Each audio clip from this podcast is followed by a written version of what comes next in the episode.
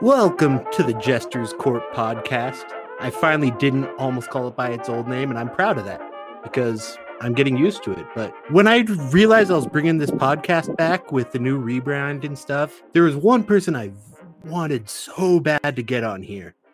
And after weeks of just brutal negotiations, lots of tears, lots of screaming, all that. I finally got him in here. So without further ado, please welcome Jack Cooley to the Jester's Court. How's it going, Jack?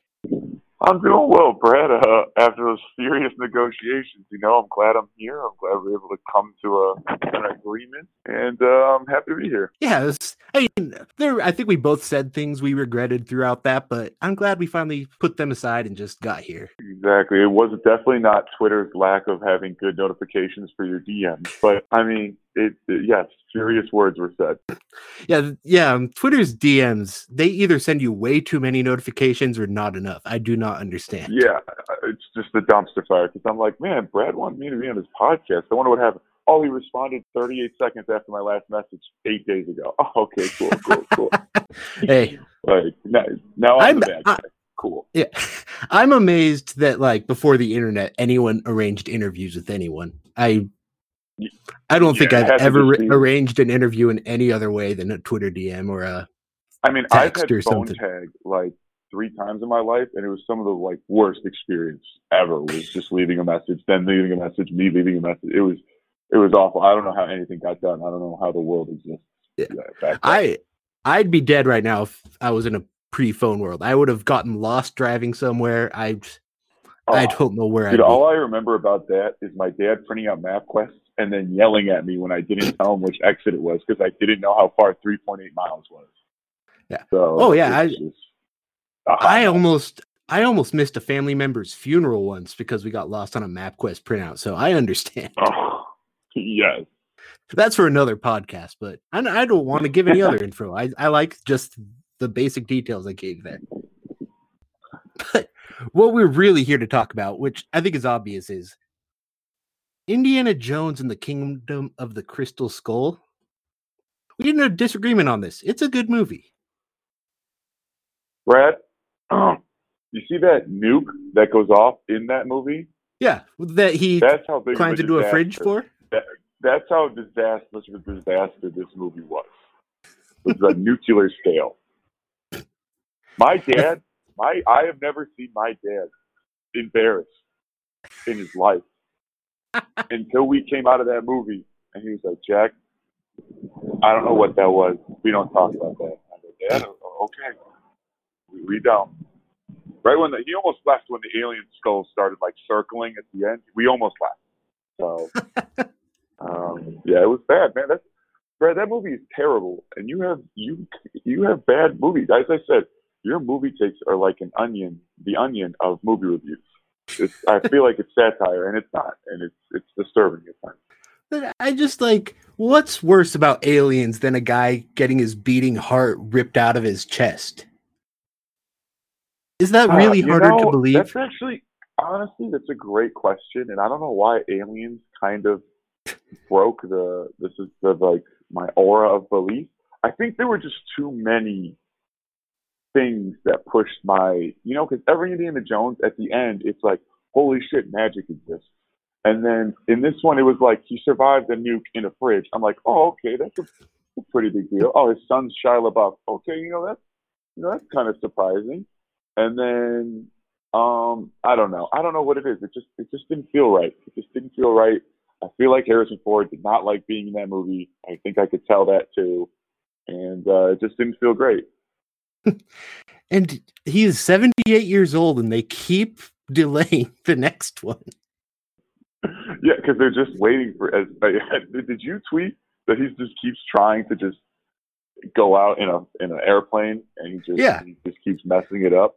At like, least once a year, there is a story about Harrison Ford almost dying on a plane.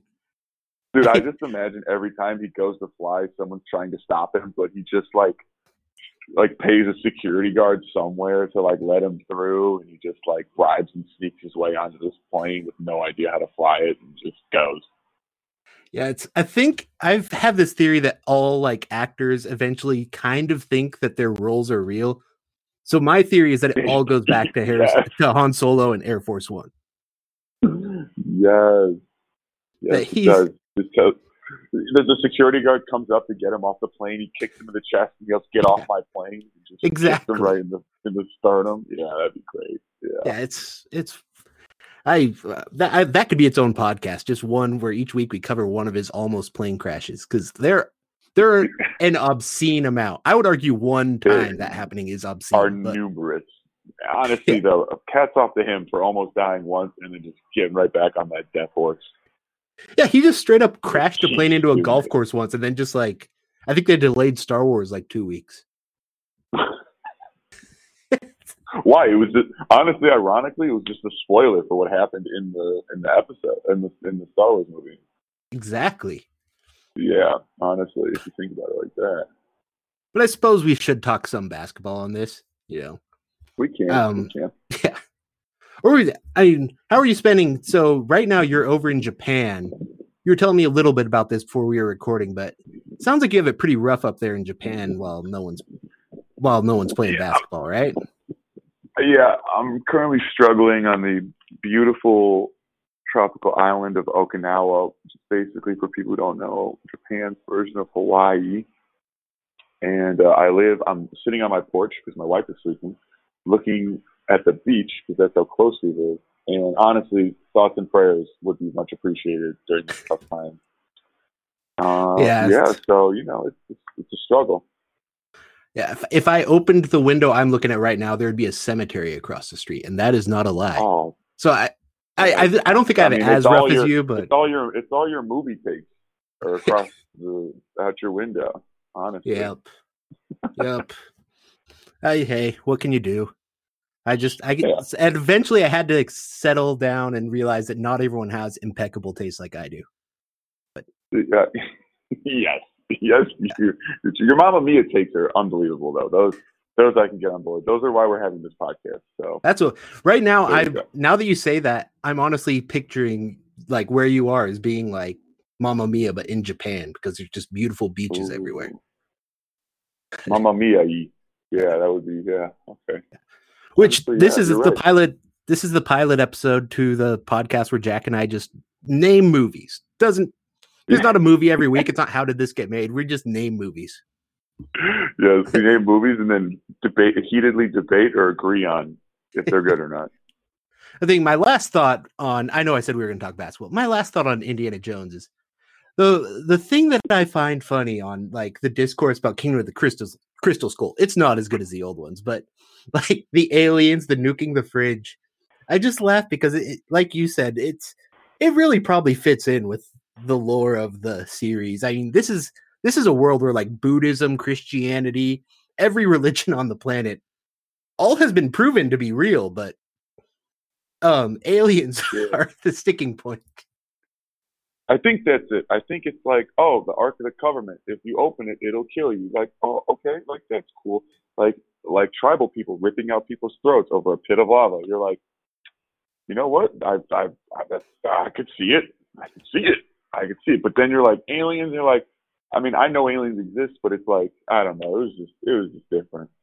Honestly, Which- though, ironically, as aliens were just confirmed calmly Yeah. by the U.S. military. Um, yeah. No. How wild is it that Uh, that may- happened and it's that was a story for like an hour? maybe maybe that's maybe the crystal skull is the most realistic one and maybe I mean, honestly it could be wow It it thought? very well could be. I mean, hey, who knows? At this point, yeah, maybe in 20 years they'll be like, "Wow, they really went grounded on that one." Yeah, Shia LaBeouf like, swinging with "Man, that was monkeys really-" and you're like that was tame yeah, if two things are real are like believable in Indiana Jones, it's Shia LaBeouf swinging on a tree with monkeys and aliens. and aliens that's that's what we take away from it Uh, let's get back to basketball now. We've talked enough about that. Um, I wanted to come on here. I think you have a fascinating story, and that we hear the stories like The Last Dance is huge right now. We hear these stories of the Michael Jordans on there who kind of he didn't have it easy, but he he went to UNC. He was a bull. He was he now the biggest athlete in the history of all time. But we don't hear enough about the guys like you who you've played around the world. You played in different leagues.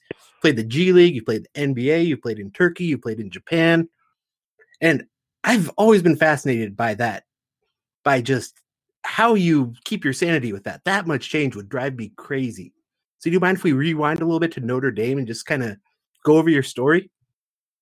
Yeah, uh, gladly. I mean, starting at Notre Dame, the crazy thing about going to Notre Dame is I grew up being a huge U of I fan. Like, I have a closet full of U of I stuff. I have a James Augustine jersey. Like, I have all this stuff.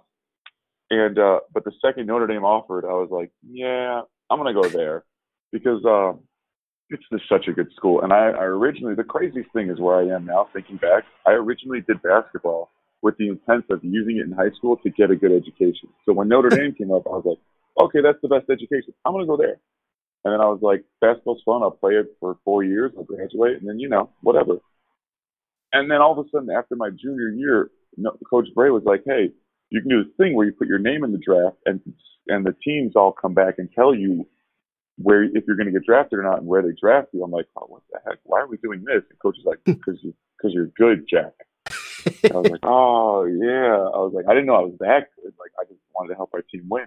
So Coach Brey had me do this funny thing where he had me sign both the paper to enter into the draft and both the paper to rescind my name from the draft at the same time, so that there was no way I was not coming back.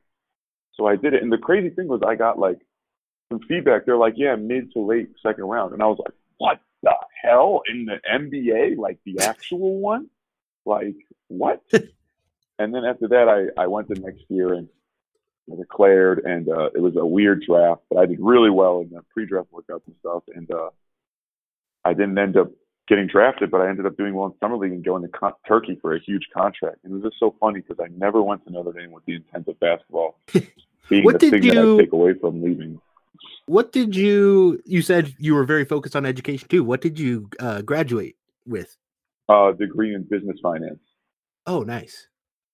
Yeah, That's... because you know I looked at it that money, you know, money's always business and finance are always going to be a thing in the world, and proven it valuable being a professional basketball player. So I've always wondered, like, I, I don't blame the athletes who do throwaway courses. Not everyone wants to go to college and take intense courses, but it, it I've always thought that would be like a great path for so many of these stories. If you saw Broke on ESPN a few years ago, all these guys who yeah. like big names who made hundreds of millions and just blew it away. It's like they could get a little business savvy in there, even if they don't plan on like being an entrepreneur after their career. It would probably Honestly, help so many of these guys.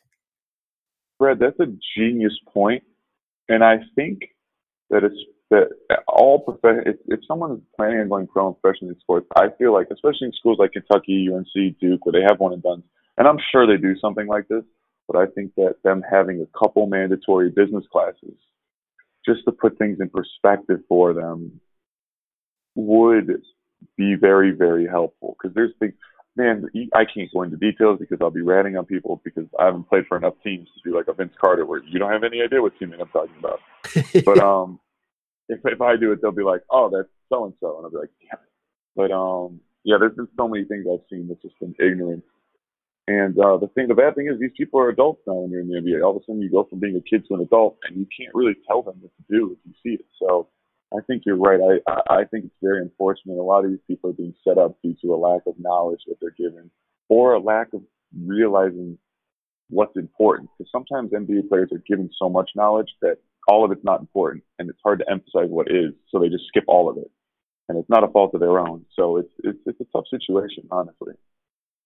Yeah, I think I just think back to like 18. I'm amazed how LeBron has turned out, which we'll get to him later. But uh, like this guy came out of college with signing hundred million dollar Nike deal, whatever it is, and like I got a minimum wage job right out of high school, and I was reckless yeah. with my money. I, I don't know how someone gets that, and then they aren't just like, "Hey, I'm gonna go buy a jet." And I mean, I, I, I, based off some of the things I've seen of people making significantly less money than LeBron. Hats off, hats off to the way that man handles himself on and off the court. Honestly, nothing he I don't, you couldn't have drawn it up better the way yeah. he, he is as a human being. Honestly, you can't. And because I have, I, I actually, as I told you, I played with him for two weeks, and uh, man, that was an absolute experience.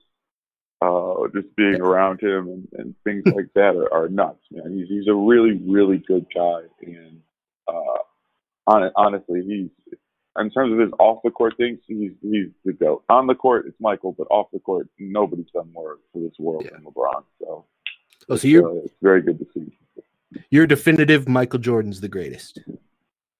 Yeah, yeah, defi- definitive. I mean, I'm biased. I grew up in Chicago, so you know. But Oh yeah. I've had I've had huge. I've gotten into so many intricate, different arguments last season with my teammates who all thought LeBron. It was a mess. Oh, God, it was a mess. We got into are the Warriors better than the old Jazz or the old Pistons? Like it's just like it was nuts. It was these comparisons got out of hand. I feel like you and I we're similar age. So many people, it's generational. Or I feel like you and I are Mhm. sort of at this age where we saw a little bit of Michael Jordan, even if we were kids when we saw him. And then LeBron, so we, we kind of like are less skewed one way or the other. I can't give an answer. I I've like generational arguments are pointless to me. LeBron's great now. Michael Jordan was great then. Um, Mhm. is Mike is LeBron going back to the 80s and coming up the same way Michael Jordan did? Is Michael Jordan coming up through AAU and all this like LeBron did? There's so many factors that would have to play into this. Yeah, dude, it's it's it's so wild. I mean, would would how? I mean, again, it's it's just so many things. You're right that it, it's just impossible to take into account because people just think that Jordan's style of play. If he grew up in this era, he would have just kept doing the same thing. Obviously, he's the greatest competitor of all time. He would have changed how he played to fit and be successful in today's modern basketball. You know, because he wouldn't have. It just wouldn't have been like that. It wouldn't make sense. He's like, everyone shoot threes. I'm gonna shoot mid ranges. Like they'd be like, Jordan, don't do that. Like, stop.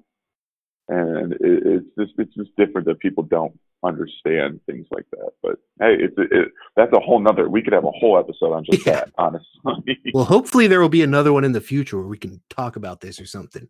yeah, Depends on if we get any certainly. arguments, any other just yeah. knockout drag out arguments. This is a this has been a blast. I forgot this was a podcast, but I thought we were just talking. Honestly, That's not gonna lie. that's what I try to do here. I just try to keep a conversation. I like I don't like it to all sound Yeah. scripted and get just PR answers from people. But- sorry if you hear the wind again. I'm outside, but that nice like- ocean breeze, it's I feel terrible yeah, for you. honestly. so no, we we're back. You you get the call or you graduate from Notre Dame. Uh, you go through the draft process. Um, you think you're gonna go mid round. If you're lucky, you're shocked by that, and then what happens? Uh, I don't get the call. Oh, this is actually a fun little part of the story. I don't get the call, but because I thought I was going to go between well, 40 and 60. No, like 50 and 60. I thought. I thought. I really thought the Grizzlies were gonna. Because I honestly, when I tell you, I crushed that workout. I I have never shot threes, and I never will shoot threes as good as I as well as I shot in that workout. In that workout, I made like I made like 46 out of 50. Like I, I was Wow. absolutely unconscious and the thing. And they were like, man, that was really good. I'm like, oh, yeah, you know, I missed a couple. And I was like screaming internally. I'm like, I'm the man. Like, I am the effing man. and um, the thing is, at that time, that Grizzlies staff, and this gets back, is was the King staff when I was there. So after the, I thought the Grizzlies were going to sign me. The draft goes nuts. They, everybody drafts European stash and draft and stashes of people that'll never come over. So after I'm done, the Grizzlies call my agent and they call me and they go, "We want Jack so bad for our summer league team. Like, we need to have him on our team." I'm like, "All right, cool, I'll do it." And then I'm ready to go to the Grizzlies. I'm only going to play in Orlando. I'm only going to play in Vegas. And then like three days later, my dad calls me and goes, "Hey, me and your agent set something up. You're going to Houston. You're going to play with the Rockets summer league team first, and then you're going to fly and leave and go to the um, to Vegas to play with the Grizzlies." I'm like, "What? Okay, cool." So I go to I go to Houston. My boy Patrick Beverley's on this team. Um, this team was stacked. We had like Patrick Beverley, me, Vander Blue, like all. Uh, we had like we had like all these NBA players. And we beat the we beat the face off of everyone played.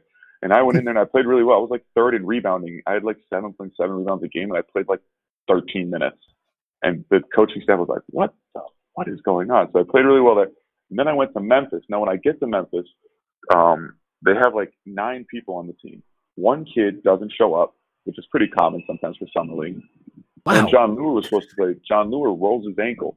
So we have seven people, literally seven people on our summer league team. And the coaching staff is again, it's the King staff. So it was like Joerger, and he was the, I think he was the head coach at that time. And it was Coach Darden, Coach Tick, all those guys. It was amazing in there. And Coach uh, Marsh. Um, I, I love this coaching staff to death. So I get there and they, I start playing really well. and I end up playing like 33 minutes a game.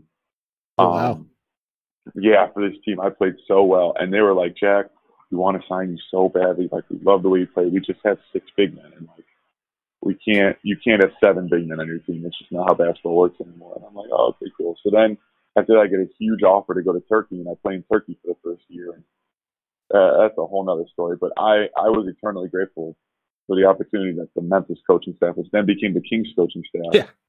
um, they gave me at that time. I mean, no, no rookie in summer league plays 33 minutes. That just doesn't, it just doesn't happen. So Well, it makes it makes sense too now that when you came, it was you, it was Vince, it was Zach, it was a lot of Mhm. Grizzlies. They, yeah, they literally. I mean, after summer league, I played with the Kings. The coaching staff told it was like told the front office they're like Jack needs to be around this team. Like uh, we're not budging on this. And I, I'm telling you, when I tell you that coaching staff cares more about its players, I, I can't express to you how how it's they're they're unbelievable. The the job that those guys did and the way that they cared about each and every player. And um, I'm extremely grateful for them, and I, I love the way they act and how they handle themselves. And I still text, I text them to this day. So um, they're all great people. If you get a chance, very, tell them very to come back. Yeah. I gotta see now that now that see now that I am trying to make post career plans. I can't like. I gotta be nice to everybody, you know. So, Okay. All right. Well, I'll try to find them and I'll just tell them myself. yeah. so you went to you went to Turkey, which I was I was just writing about Allen Iverson going there for a year not too long ago. I, I want to Yeah, say Deron Williams went there during the Besiktas. lockout.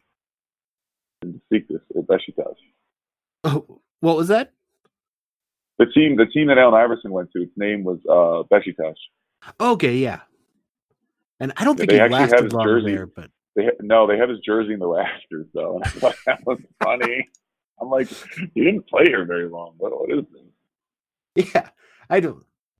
Is um, but I imagine if it attracting Allen Iverson and this was like prime Deron Williams and stuff that Turkey Mhm. must have a good league up there. Turkey has, well, at that time, Turkey had a lot of money, um, a lot of money. Like uh, there were some players making like three million a year, um, which is which overseas that's like astronomical.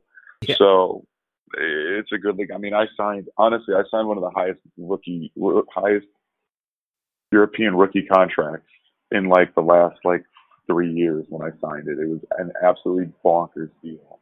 Um, and I got all my money. I mean, I had to go to court, but then I got all my money. So uh, it was in his experience, man. When I was in Turkey, uh, I was it was something else, you know, something else. wow, that sounds like another episode there. Um, yes, then yes, I could honestly each each of my seasons you could put probably like three or four episodes on. Honestly, I've been through I've been through some wild stuff. Well, this, this sounds like you need to get in touch with uh, Netflix or something. You just said you just Yeah, talked right. about post playing plans. Sounds like you got to get them. We got to get the Jack Cooley Last Dance. Yeah, honestly, that would be that would be a, it would be a slow dance. It'd be like a it'd be like a waltz because I'm not very fast, but yeah, it'd be pretty good. It'd be a pretty good documentary. I yeah, I'd watch it. I don't know what that what weight that holds, but I'd watch it. yeah, eh, it's all right. I mean, uh, that's at least one. There we go. Oh no, you'd have the King's Herald readership is very loyal. They you would have That- them that's all. true. It's true. It'd be you, John, Jill, all those people. Watching the show. Dave. That that year after you were here, I was at Summer League and you got uproarious applause. I was I in that did. I- arena. because the, the Suns played the Kings because the one-two thing, or yeah, that was it, right? Yeah, and um, that was hilarious. That everybody on the bench was like, I got back to the bench, and people were like looking at me like, who, Who, what? Huh? Who are you? And I'm like, bro, I, I, I mean, I, I do. I, I've been around. People like me. I say that to That people a lot too. That was really fun. I think we skipped a, we skipped over a few years. So you went to Turkey, and then is that when you went to the Jazz, or were the Cavs after first? Turkey, I played very well. And then that summer league, actually, I played with Memphis again in Orlando this time. And then we got to the championship, but I had to leave because I had to go to Vegas, and I played for the Cavs in Vegas. And um, I did very well for both of those. And after that, I had uh, offers to go to a couple teams for training camp, and I picked the Jazz because that organization is unbelievable as well, top of the line. Uh, I love my time there, and um, I played for. I signed my free uh, free agent contract, didn't make the team, got cut, went to the G League, and the first game in the G League, I tore a ligament in my left thumb, my Aw. right thumb, my right thumb this time, and I missed. You say "aw," but in hindsight, I was devastated too. But in hindsight, so I got the surgery at, at the University of Utah. The Jazz were unbelievably helpful in helping me get through all this with the rehab, with the staying in a hotel, with the making sure people brought me. Dude, uh, this uh, top of the line. I've been so blessed for, for the organization I play with, but the Jazz was so helpful. And uh, you say "aw," but the thing is, it's weird. Is this was a blessing. So after I got the surgery, I went home, and my workout schedule during the summer when I'm at home is intense. It's like a five-hour workout day. It's like two hours basketball, three hours lifting, speed, conditioning. It's nuts. It's a nuts day. And um, so I got hurt. I went home and I went back to that workout plan. So I'm working out five hours a day, six days a week, just grinding, going nuts. And um, meanwhile, everybody else is in the G League season, beating each other up, getting worn down. And you know, call ups can't happen until what, January 14th or something?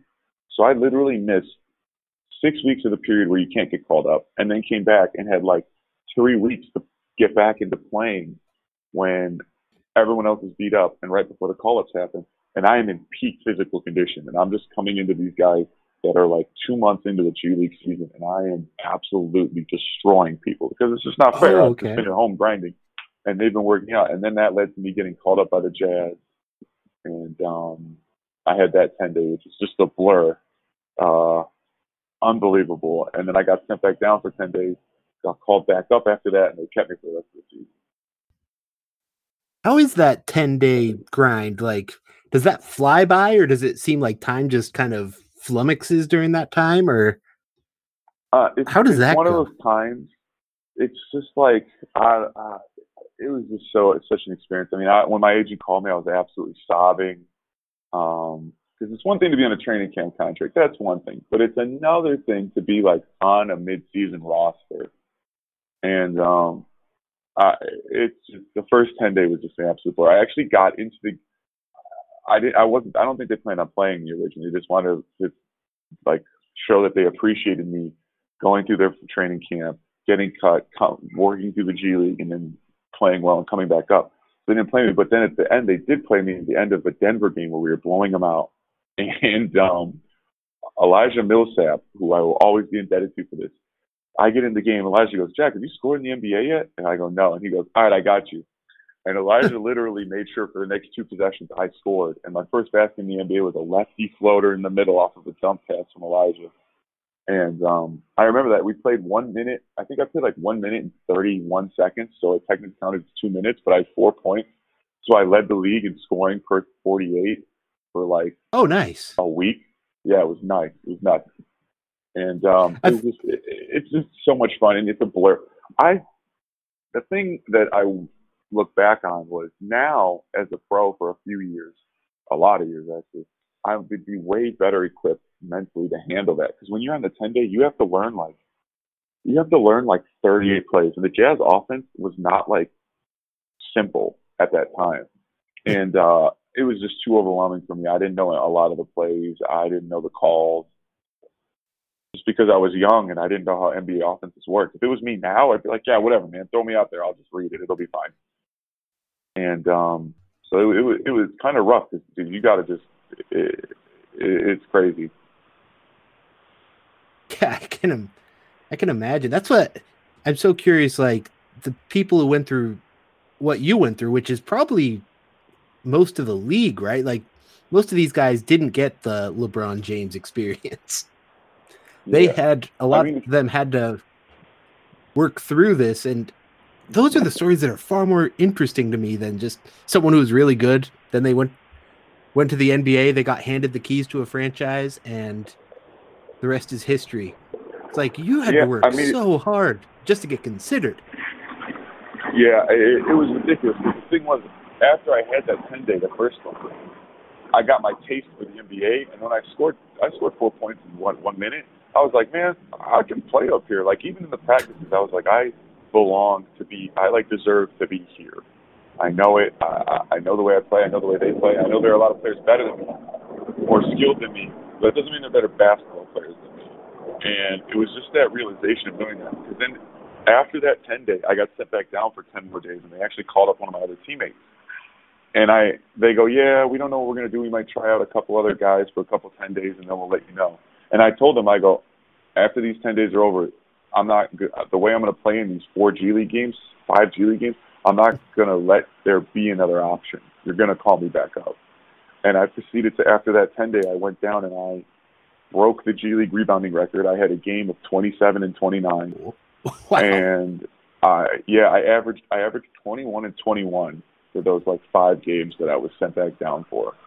And uh, after his 10 day was up, they called me right back, and um, yeah, I mean the rest is history. And they signed me again, and uh, it, it was just it was just nuts. But again, as I said, I was so young, and it was just so difficult and overwhelming uh, that I could have handled. I could have handled it a lot a lot better.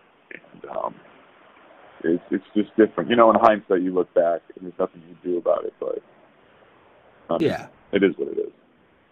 But it's the path that got you to the Kings, which Yes, I know I appreciated, everyone else appreciated.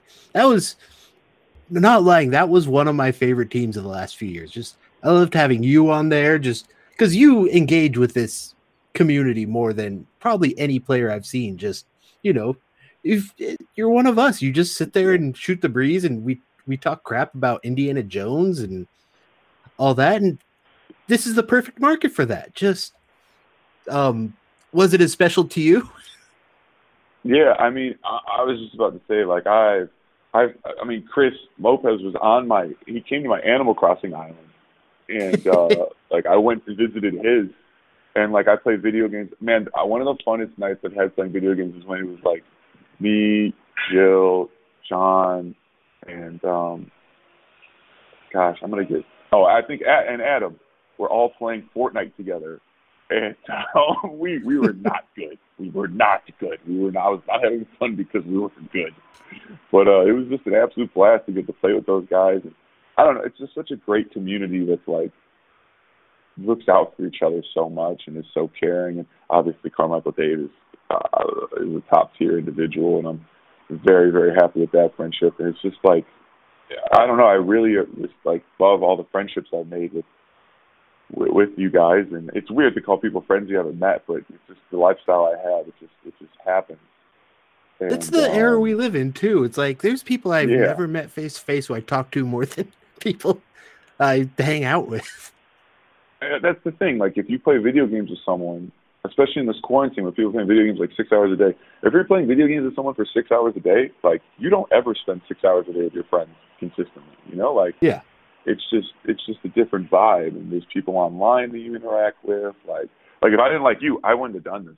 Like, you know, it's just it's just things like that where it's like it's such it's so unique and uh, it's also trust. You know, I, I people got to trust that these people aren't going to go nuts on them and stuff. So I, I really do appreciate all the connections I've made because of being in Sacramento, and uh, um, I'm very fortunate and blessed, as I said.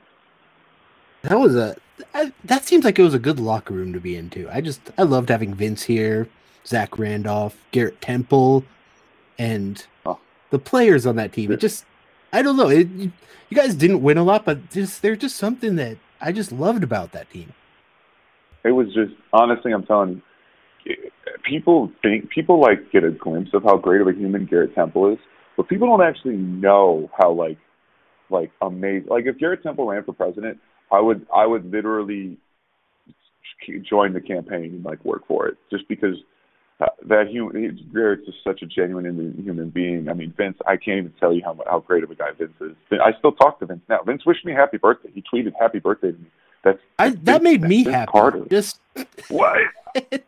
I'm a regular. I'm a regular kid from Glenview. Like I, this is Vince Carter. Like this is, uh, this is nuts and nuts. And it's so funny because, and then you mentioned Zach because even before all this happened, Zach was like my favorite player in the NBA by far, bar bar none.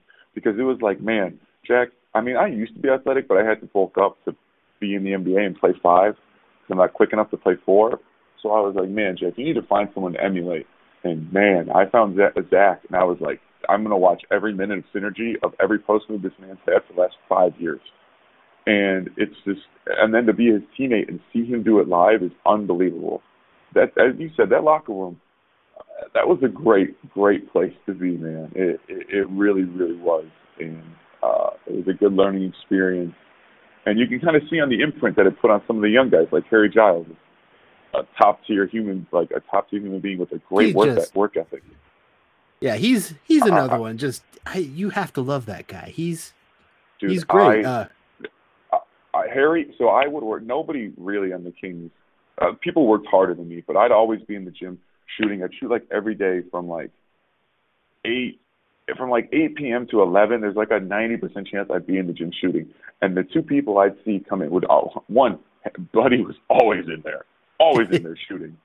And uh, Harry was the other one. Harry, because when you're on when you're on your like quote red shirt year, you don't. It's not like a calm year. Like it's not like a yeah. relaxing. Like oh, this person's hanging out. Like this, you're working so hard behind the scenes. Like you, they literally, because NBA strength coaches have to kind of like tone it down a little bit when they're dealing with NBA players because you play 82 games. You know you can't afford if someone's yeah. in the rotation, you can't have them work. But if you're on a red shirt year, if these NBA especially Ramsey, who we had at the time, is a literal workout genius. And to just give him full reins of someone to just mold and sculpt is just so such a blessing. And um, Harry Harry's such a great guy, and he works. The kid works so hard, and um, I, I he's I know it's a touchy subject for Kings fans right now, but I, he's going to be such a good player. I, I, oh, I'm I, I yeah, really I do. it's a in my case, it's a touchy subject because I just want that guy to succeed. He just, I'm sure you know about what he did with Rich, who's one of the writers here.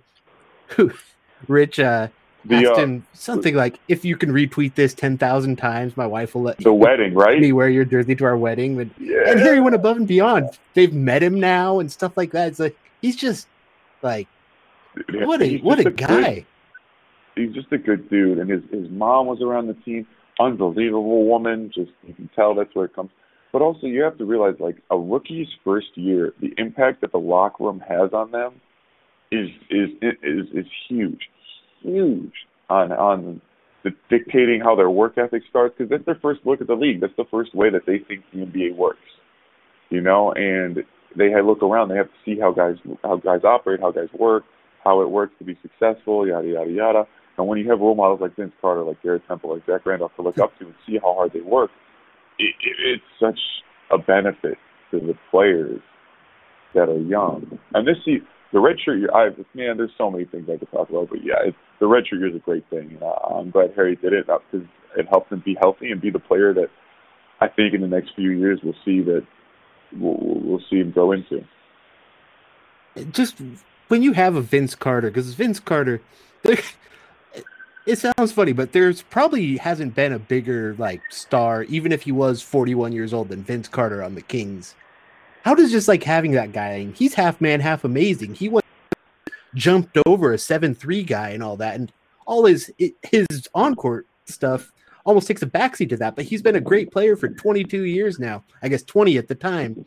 Just how does a guy like that, like when he walks into a locker room, does there does it feel like the whole place just shines, or does everyone just want to do better? Or I how mean, is his it's presence? crazy because Vince Vince does such a good job of making everyone feel included and making everyone else also feel just as important as he is. When we all know Vince, we're not like we're not as important as you, but he makes it all. Everyone seem included. He makes everyone feel special, and it's just a weird thing because you think Vince walks in the room and he's just like that huge guy. Because the funny thing was, the first time I met him was in summer league on the bench. He was sitting on the bench because you know Vince obviously wants to help out as much as he can. And I sit down next to him and I go, "Holy shit, you're Vince Carter!" and he's like, "Hey man, how you doing?" and uh, he's just, it's just so funny you say that. He's just such a nice guy. I mean, for for Christmas, he bought everybody on the team, and I still have it. I have it here in Japan. He bought everybody on the team the travel video game case where you can put the, the TV on the top of it. It's like a suitcase that has you can put Oh, your nice. Xbox into it. Dude, who's think like what? The, he's just such a nice guy, man. He didn't even do that. And he bought me one too, and I'm on a two way. Like I mean, Vince and I are friends, and we golf together and stuff. But like, I don't know, man. I could go. I could go on for days for how nice of a guy Vince is, and just uh, someone who has as much legendariness around them. It, it's just special. I mean, Vince is a Hall of Famer. It's just it, Yeah. It, it, it's it's wild to me just how great. And it what is. you were- great of a guy. It's so it's so great though when you meet your heroes that they live up to the expectations and exceed it. It's just it, it's always so refreshing. And what uh with Vince, especially what always strikes me is just like I wish for as much as we make fun of guys, myself included, these 40 year old NBA players, 35 year old NBA players, whatever, for being most of the time they're a shell of their former sh- self. But like you saw it with Dirk last year too. I wish more of these guys would just like age gracefully, not worry about their points per game, and just like be there for the next generation. Because I wouldn't be surprised if in 10 years Trae Young is the star I think he can be. And he's looking back on Vince Carter. Um, talk about Buddy, De'Aaron, the guys who are here too. It's like the impact those guys can have has to just go on, especially like you said, the young guys, the Harrys of the league. And Yeah, I, I wish that that was more the norm. I'm kind of seeing that with Carmelo now. He's kind of mellowed out, no pun intended. Dude, I was The just Blazers. it's so crazy you mentioned Carmelo because I was going to say if Carmelo had like just kind of gracefully accept, but it's also it's the thing, it's the competition level of some of these guys where they can't like accepting it feels like losing to them. It feels like quitting. Yeah. When I mean, because obviously easily Carmelo could have realized that he has to play a different position now. He has to play more of the four. He has to not start things like that. But he could still have been so successful in that role and I think that I think he hamstringed himself a little bit because everyone knew Carmelo could still do Carmelo things, but I think he might have hamstringed himself a little by not accepting maybe a secondary bench role and just running the secondary the second unit, you know, because the NBA is really every NBA team is two teams: the starting unit that plays 30 minutes, and then it's the secondary unit that plays 20-ish minutes, you know, and um, so it's just a whole different vibe and it was just interesting to see the Carmelo. And now, as you said, I think he's mellowed. I mellowed out a little bit, and um, it's just uh, because he's great. Carmelo is such a good basketball player, and, and it, I just I knew he had so much left in the tank, but the way he, he was handling it, I, I don't know. Teams I guess just didn't want that problem, which is which which is Melo is too good to get put into that not wanting issues. He, he, Yeah. He's good enough to overcome that. It's um that's why he's on Portland. That's why he's doing well. It's funny because I never thought he wouldn't do well, but it's just opportunity and things like that. It's, the NBA is such a unique beast. Yeah. And it's there's 12 guys on or 15 guys on the roster, I guess. I think it's 13 now can be on the active roster, but it's just the microscope. The 13th man might not always get the same attention, but he's under a bigger microscope than some bench guy in the NFL who just plays with the practice squad. So every little thing you Yeah, do is going to amplify. It's also it's just nuts because basketball is like the sport. We don't we don't have helmets on, so everybody everybody knows who we are. We there's only 13 of them. You know, the NFL there's there's what six, 58, I think, 48, something, Something like that. So there's like a ton. There's four times as many players. So it's just like, and also in NBA games, you sit and you see everybody on the bench. You know, and I I love I love I love sitting on the bench. I mean, I, I, didn't, I some people were upset. They're like, man, I want to play more this, that, and the other thing. I was like, man, uh, I'm not going to get into the politics of this. If I play, I'm going to work as hard as I can. I know that I'm going to be 100%. So if I don't play, I can sit calmly and feel confident that I've given it my all to get on this court. and I'm just going to enjoy this basketball. I'm front row seats to an NBA game. Like, huh? Like, I'm not going to sulk. I'm not going to pout. Like, I'm gonna, Yeah. I'm gonna hope that we get up by 30 every game so I can get in. But I'm gonna cheer my hardest until that point. You know, it, it, it's just you have to have so much fun with it. And um, Well, you were sitting next always- to Zach Randolph and Vince Carter, right? Yeah, exactly. Like, I've never I- done it that. Was, I, I'm having a. gr- Um, it's just honestly, and then the the whole NBA experience with the food and the, the private entrances and this, that, and the other. I, it's just a, it's just the whole thing, man. We're going back a little bit, but we have to talk about playing with LeBron James. We talked about it a little bit earlier, but we're talking about we you got to play with Vince Carter while he's in his 40s and he's still Vince Carter, but that it was 2015, right, when you played with LeBron. You you were playing with maybe the best what many believe are the best player of all time when he might have been playing the best basketball of his career. Yeah, uh, dude, I wasn't even there that long, but I, I I vividly remember every interaction with LeBron, and I just remember my funniest story was uh I, we had lunch, and you know you sit in this like beautiful open lunchroom. I'm not going to call it a cafeteria because it's, uh, it's you can't be described as that. It has a private chef who makes personal meals. It's just the whole kit caboodle. So I sit down at the table by myself because I got in there um a little late, and I sit down by myself and I'm eating. And all of a sudden, someone sits across from me. And as I'm eating, I look up and it's LeBron. And I kid you not, my my hand just starts shaking like a movie, and like the food falls off the fork. And I'm like, oh God, it's LeBron. And uh, I look at him and I go, Hey, Mr. James, how are you doing? That's great. and he's like, he's like, he's like, hey, he's like, hey, cool, you can call me. He goes, hey, you been cool, you can call me LeBron. And I'm like, okay, LeBron, nice, nice, good. How how you doing today? And he starts laughing. And uh, yeah, we were talking about things, and he was trying to get. At the time, he was trying to get the like old. You remember the Back to the Future shoe that they released? Oh yeah. And he was like, "Man, I want to get one." And they go, "Okay, we'll we'll do our best." LeBron's like, "Do your best." And I would cut in, and I was like, he was like talking to his manager. He's like, "Yeah, we're we're doing our best to get those." And LeBron's like, "Doing your best? what?" And I was like, "Man, I wanted a pair of those, but if LeBron can't get them, I think I'm just gonna spit this one out." That is wild. So. Those were Nikes It too. How did he not get funny. Yeah, that was it. Because I honestly, I think they only made like a hundred of them. But I was like, dude, LeBron has to be like number number negative ten on this list. Like LeBron, get like I don't understand. He has to be way before this list. Yeah. But man, it was just playing with LeBron and just seeing the way he plays and watching him in practice, the way he he would command practice and how his brain, how he's just a basketball genius, breaking down plays and offenses it, it, it, it was nutty. Kyrie was on that team too. Kevin Love, Kyrie, great human being, very funny guy. Um, it, it, it was just man, that those those those those 15, 14 days, man, that was something. that would have been right at the beginning, right? Of the of that Yeah, trio. it was, so the the Jazz, yeah, right. No, it was the year they won the championship. Because listen to this, okay? Oh, so okay. I got cut by the Jazz. I got cut by the Jazz, and then I, I had three waivers, and the, uh, my agent goes, Jack, Cavs want you. They're going to fly you to Utah. They're going to fly you to Cleveland, and you're going to try out. They go because Tristan Thompson's doing his holdout, and they need a Oh, big yeah, okay. meanwhile to do the holdout.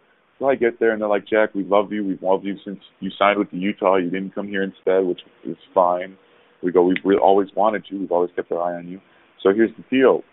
We'll keep you until Tristan Thompson comes to his deal. Like, if you play well here, we'll keep you until Tristan Thompson comes to his deal. And they're like, we haven't talked to Tristan in a couple of days. It'll probably be like a month or so. And, you know, months, like, I was like, it could be two days in the NBA. I don't care. I'll take it. Like, I was like, deal. This is a great deal. I know what's going on. So I went through preseason and I had an unbelievable game against the Mavericks in preseason. I think I had like 15 rebounds in 17 minutes or something. I played out of my mind, and um, and we won the game. Everything was great. The, the, the Cavs were like, Jack, we're going to keep you. David Blatt gave me the game ball for a preseason game. I was like, what the fuck is going on? I got the game ball on a team that LeBron was on. Um, so it's just nuts. And so then, like the next day, I'm on my way to go sign the contract to to find to turn it from a regular contract to a from a preseason to a regular contract. And as I'm on the way, I get a call from a text from my agent that says Tristan Thompson and the Cavs have come to terms on a deal. And I get there and I look at in the left like it's a literal movie. I like walk in and I look to the left and Tristan's signing his contract, and I'm just uh-huh. like son of a bitch, like dang it. but um, but I can't get mad, you know, because Oh, yeah. the, there's two reasons. The Cavs told me ahead of time this was the deal, and, hey, they stuck to their word. I'm fine with that. You know, it's okay. As long as you stick to your word, I'm okay. And second, players like Tristan Thompson, the way that they play, create niches for teams to want players like me. So it, it, you can't get mad at your at someone who helped create spaces for you. You know, so I, I always look back and I'm always fond of the Cavs and the way they treated me. I'm always thankful and um, yeah, I'm always grateful for the time there. All right, well, let's get to today. I mean, you're not playing right now, I assume. Mm-hmm. Uh, how wild is this? I mean, we we saw the whole pandemonium with Rudy Gobert and all that here. Mm-hmm. How crazy was that to experience firsthand as an athlete? I mean, it was it was wild. Honestly, just it was just because we had like a week break and during the week break, me and my wife went to Universal Studios here. We had fun. And we come back and we're getting ready for the season to start. And we have a practice where we're prepping for a game that we have in three days. And all of a sudden the guys in the practice go, yeah, we're probably not playing this game. I go, what? And they go, yeah, because this virus, they're probably going to take two weeks off. And in my mind, like, for the season to be changed as a basketball player, it's such a like astronomical thing would have to happen. Like you can't, you don't even register that ever your season would be changed. So I'm like, oh, okay, whatever. So then that gets canceled. So then literally practice ends, and they're like, yeah, all sports in Japan have been postponed for two weeks. I'm like, oh, okay, whatever, whatever. The two weeks go by, and after that, then they're like, okay, well, we need a little more time. We're going to take another week off and just figure out what we're going to do. Like, okay, cool. So after the week off, they go, all right, all the games you missed, we're not going to make up. We're just going to play the rest of the season without fans. So I'm like, what? What the heck? So they're like, all right, we're, the Japanese league was going to do whatever the NBA did. They were going to go coincide with each other. So then we have a game coming up with the um, we have a game coming up, an away game where we're going to have no fans, and I'm cool with this. So right before the game starts, the Rudy Gobert thing happens, and we're like, oh man, like early, like the day before the Rudy Gobert thing happens, and I'm like, oh man. So then the NBA gets canceled or the NBA gets postponed. And I'm like, are we still playing our games? Yeah, we're playing our games. So we played two games without fans, and I play unbelievable in these games. I think I had like, because the way our season works is we play every weekend back to back games. So I had, okay. I think I had like, around the weekend I had like 51 and 42 like combined for both games. I had 30 and 21 in the second game, and um, I played great. And afterwards, the only reason I say that those numbers is because afterwards, like, man, Jack, how did you play so well without any fans? Like, how are you this? And I go, guys, I played in the D League. I played in the G League, man. I'm used to playing with no fans. So this isn't anything new for me. why?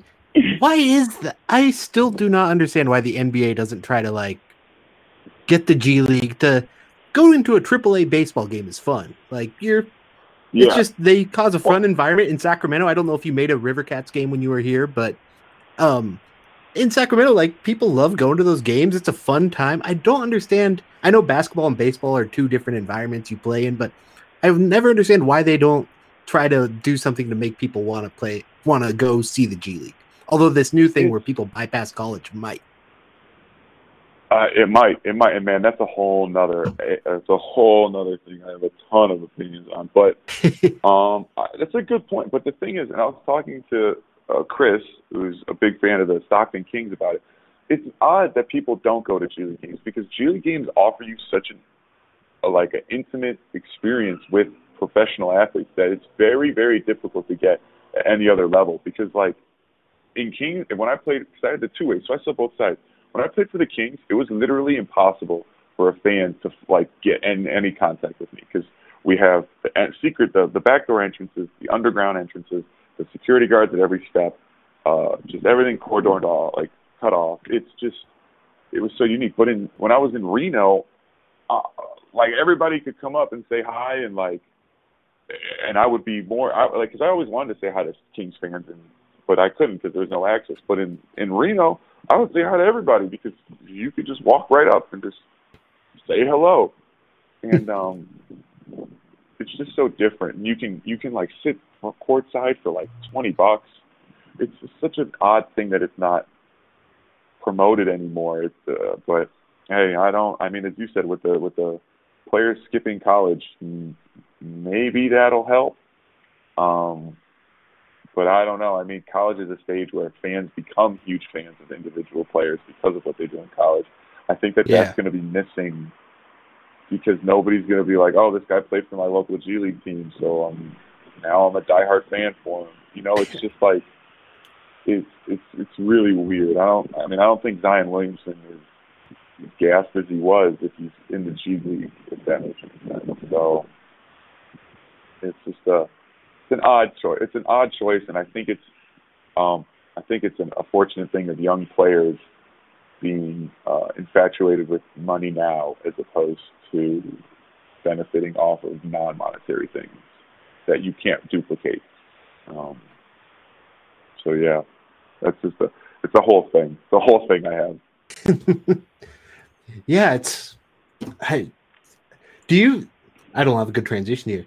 Do you think that something that could help the NBA is like a rookie, like Zion Williamson wouldn't have needed to do this, but do you think a lot of rookies would benefit if the default was more like baseball in the G League and they actually got their start? They started in the G League most of the time and worked their way up. Do you think that would be a negative or a positive? Like, my opinion is worthless on it. I've always wondered about that, though. You mean like the current thing that they're kind of offering, or my opinion Not on that- that? No, when they're officially part of the NBA, like you get Oh, drafted okay. into the NBA and you go immediately see, to what's now the Stockton Kings. That's see, that's that's different, and I like that. That's better. And Zach Randolph had a good opinion on this. Zach Randolph, because um, when some of the young guys were being sent down, they were a little mad. Zach was like, "Man, when I first came to the league, I didn't play, and I was itching to play. I wanted to play because I would have killed if there was like a a D league I could have played in because I think they didn't have a team for his team at that time. He's like, man, I would have loved it if I could have gone somewhere and played and got kept my skills sharp and this, that, and the other thing. I think once you're in the NBA and being sent down to the G League, I think it's extremely helpful because also on this new contract, they can't get called up. So let's say one of these young players goes in and averages 50 a night. Well, great. That's all you can do. You can't. You don't get called up.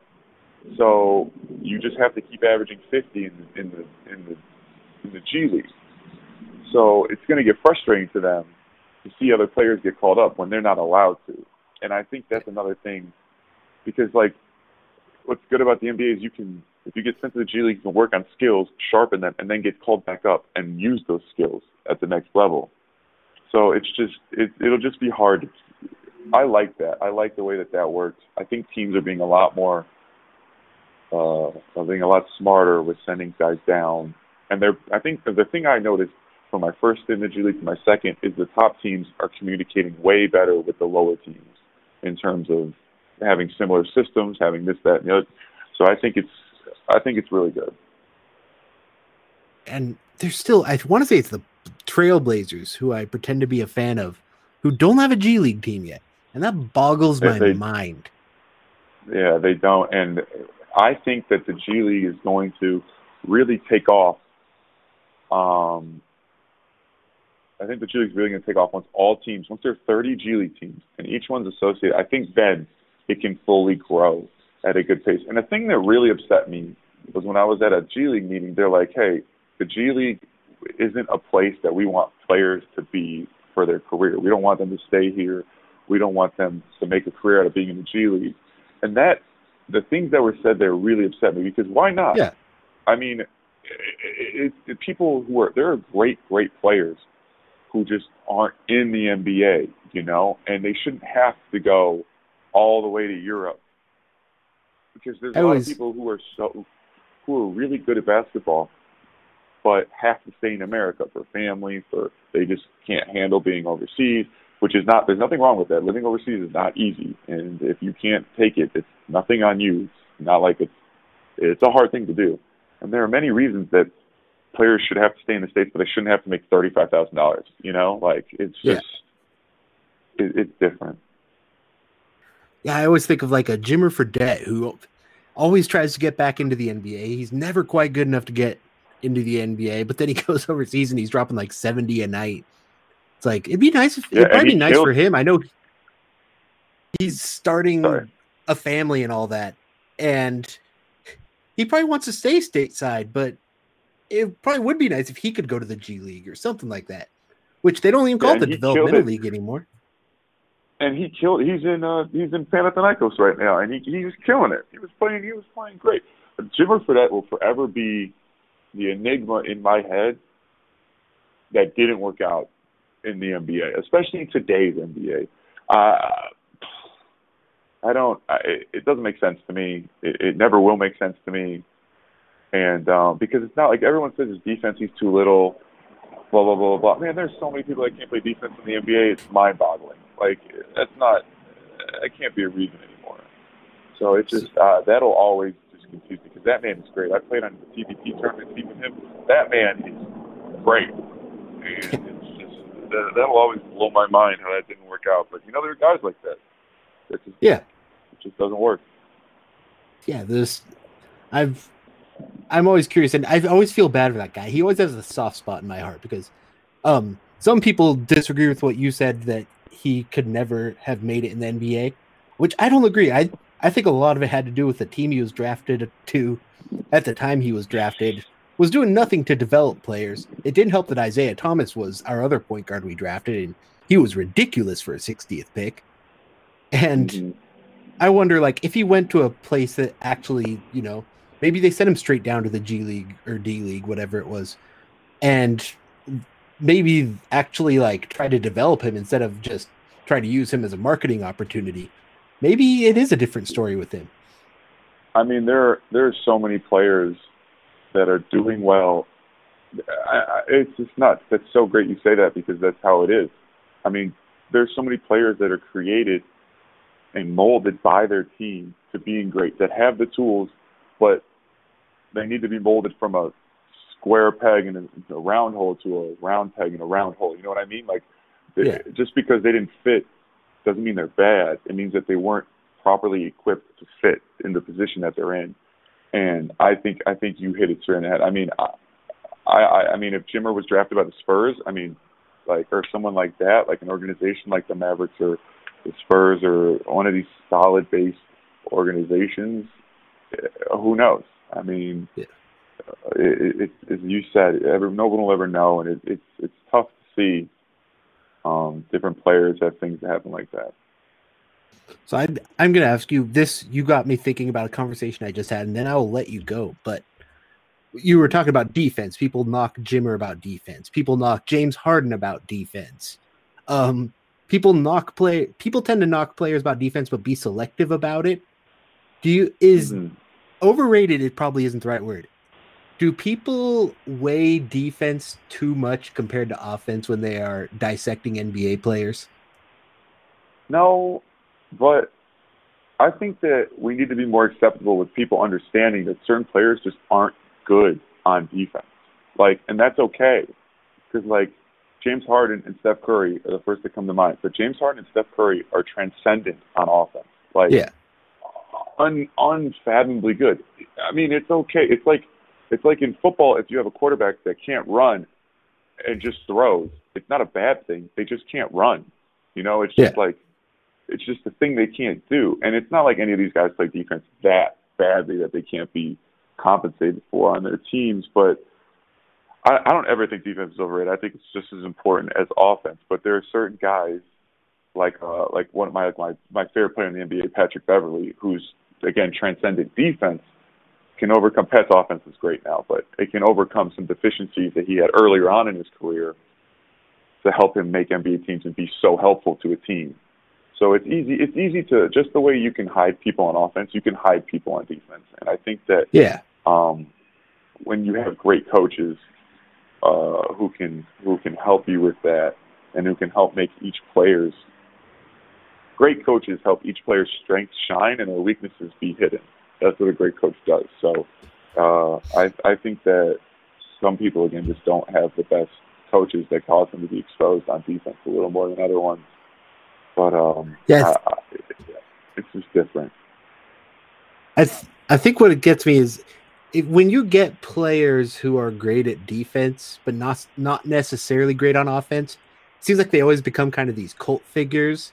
Like everyone just loves them. They Mhm. become like the workhorse, whatever. But when someone's great on offense and not bad on defense, I feel like it gets held against them so much more. And I think it goes to what Yeah, you said. it- it's like some guys can't defend, some guys can't shoot. You work around that if they are NBA talent. Yeah, people who bring up that Harden can't play defense, eh, it just blows my mind. I'm like, yeah, b- uh, but he he scores fifty. Like, I I I don't understand, like where you don't like where people don't understand this. Like they make like Harden's bad at defense montage. Like who gives it? Uh, oh, you found like eight minutes of clips. Here's eight hours of clips of him being unstoppable on offense. Like, it's just that just that just as you said, things like that just bother me because people don't people refuse to put it in perspective, and um, because it just in itself it devalues defense when you bring that up. So it's it's just nutty to me. Yeah, so you're not a fan of my James Harden and Steph Curry slander on the Twitter timeline? No, slander the slander the hell out of both of them. It, it does. It, I, I, they they deserve it because they're so great that they need people Yeah. to to bring them down. Being petty is like uh, ninety percent of the fun of being a sports fan.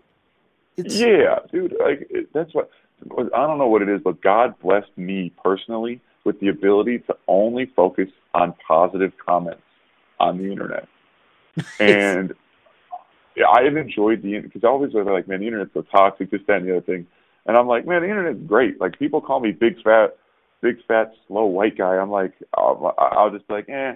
But that one dude said my hair looked good, and that's what I remember. You know, I'm So jealous just of that because I'm lacking in that department. See, dude, I was I was getting military buzz cuts my whole life, and then I was like, right when I signed with the Kings, I was like, man, I'm in the NBA again, and I don't want to look back and be like, damn, look at that nice military buzz cut that I had my whole life. I'm gonna try something different, and then that's why I changed my hairstyle going into the, the season with the Kings. So And I think one of your first like viral moments on the Kings was just that that picture of you yeah, holding the, a when I became the meme. Man, that was so funny. I finished that game, and all of a sudden I come to the internet and it's exploding. I'm like, what the heck? What is this? I'm like, oh my god. I Why did just someone Photoshop me into a lineup of the Hoosiers? I don't. I don't understand. those are my favorite memes. Chippewa. There's like there's no reason you should have become a meme that night. And those are the best memes because they just they they're hilarious because they just it's something that could have happened to a million people, but it happened to you. And it's funny. Yeah, and the the best part was the guy who took the picture originally. I believe was not their sports photographer. He, the sports photographer was like sick for media day, so he sent this guy. He's like, I don't know what to do. He just strikes some poses. and it was like just kind of like hold the ball like this, and I'm like, why the hell would I? I was like, whatever. Nobody will ever see these. It's fine. And I did. They did. And then that one became viral. Yes, yes, yes, it did. I think about Yes, a friend of mine went viral like a few months ago because he was at Madison Square Garden in like one of the last rows, and he just took a video of himself booing Chris Kristaps Porzingis. But it just became a thing where hundreds and hundreds of people were making fun of his seats for being high up, and it's like there's 41 games a year. How many people have posted that video? But this poor Yeah. guy goes and viral. his and his goes viral, man. That's that's that's something else. Anyways, I'm about to let you go. Um, can we watch you anywhere stateside that you know of? When assuming Uh, basketball I'm- ever returns, It'll start again. I signed I signed a beautiful one year extension with this team because duh.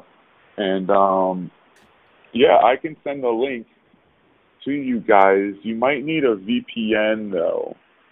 But Okay. um yeah, other than that it should which is ridiculous in the way it, but yeah. You might need a VPN, but if it does, I, I'll send it to you and uh, let you guys know. But it won't be for a few months.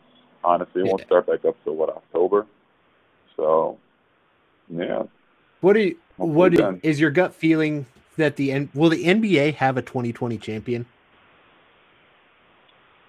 Um, I I think it will. I think that um, I think that I suggested that they do the thing. The idea they have in Walt Disney World. I had that idea that they do it in Vegas, but the Walt Disney World idea is just as good. I think that they just have all the NBA teams stay in what the Polynesian, and um, it's one of the nice hotels there, and they all just play the games in Disney, and um, no fans. They just all play, and I, I I think that's how it'll work. I think that they'll just have a couple. Uh, they need some couple warm up games beforehand. Because honestly, if you take this huge break and then just jump into round one of the play, actually, I don't want them to have warm up games. I want them to just jump into round one of the playoffs. I want to see an eight seed beat a one seed. That's it, man. I want to Uh, see. I want to see I- rusty basketball, man. Yeah, I want to see that, and I want to see 30 teams in the playoffs. Just, it's going to be a chaotic season. Yes, Just 30 yes, team playoffs. gross- just have all of them in this bitch. Just everybody. Just give like Yeah. everybody gets to play. Make the Kings all come back. Make everybody all come back and have to play. I'd love it. I'd love it. And there's always I, that I'd like it possibility. for the sole reason that it's not that it, that we had that means we have not seen Vince Carter's last game. That's Yeah. why I want this. I know. I was I was wondering about him. I've wondered about him a few times. Just like you're 42, 43 years old. I wonder if this is a good thing or a bad thing. to have this three, four, five, six, seven month break. I, I, it's probably great for him, honestly. Now that I'm thinking about it. But uh, I wa- yeah, it's just it's different. Yeah, it's funny. Well, where can people find you on Twitter? Wherever else you want them to find them. TikTok. I don't know if you're a TikTok celebrity here. Oh, I'm not a I'm not a TikToker. My wife is. I'm not a TikToker, but yeah, everybody. What you want me to plug myself here? Is that what we do? Yeah, just whatever you want to plug. You can plug. Uh, everybody, you can follow me on Twitter and Instagram. It's at Jack Cooligan45. Um, I would appreciate a follow. Uh, if you're funny, I'll follow back. If you tweet nice things about me and the Kings, I'll follow back. Uh, yeah, yeah, it's pretty much You you, pretty much you don't necessarily have to be funny either, because he follows me. So Yeah, that is true. You can have trash movie takes, but um, yeah. Hopefully we can do this again in the future. I don't think I offended you. No, this was a this was enjoyable. Again, I forgot. I can't believe it's been an hour, man. This was a blast. This was fantastic. Yeah, Time flies. good times, man. Well, you can, thank uh, you so can- much for being on here. again sometime. Yeah, thanks for You- having me. Um, yeah, thank you. I- I will talk to you guys next week, but I'm I just want to reiterate that how much it means that you came on here. You were one of the first people I wanted to have on when I knew I was coming back. So it's amazing. You're my first player too. So this has been special. Nice. Oh man, I, I feel great now. Today's a man. A good day. Now go out on the beach and just like whatever people do at the beach. Yeah, I'm just. I think you just like. I actually just beautiful snorkeling. Yeah, we'll do that. But yeah, All right. All right. Well, that's been it for this episode of the Jester's Court. I will talk to you guys next time. Thank you.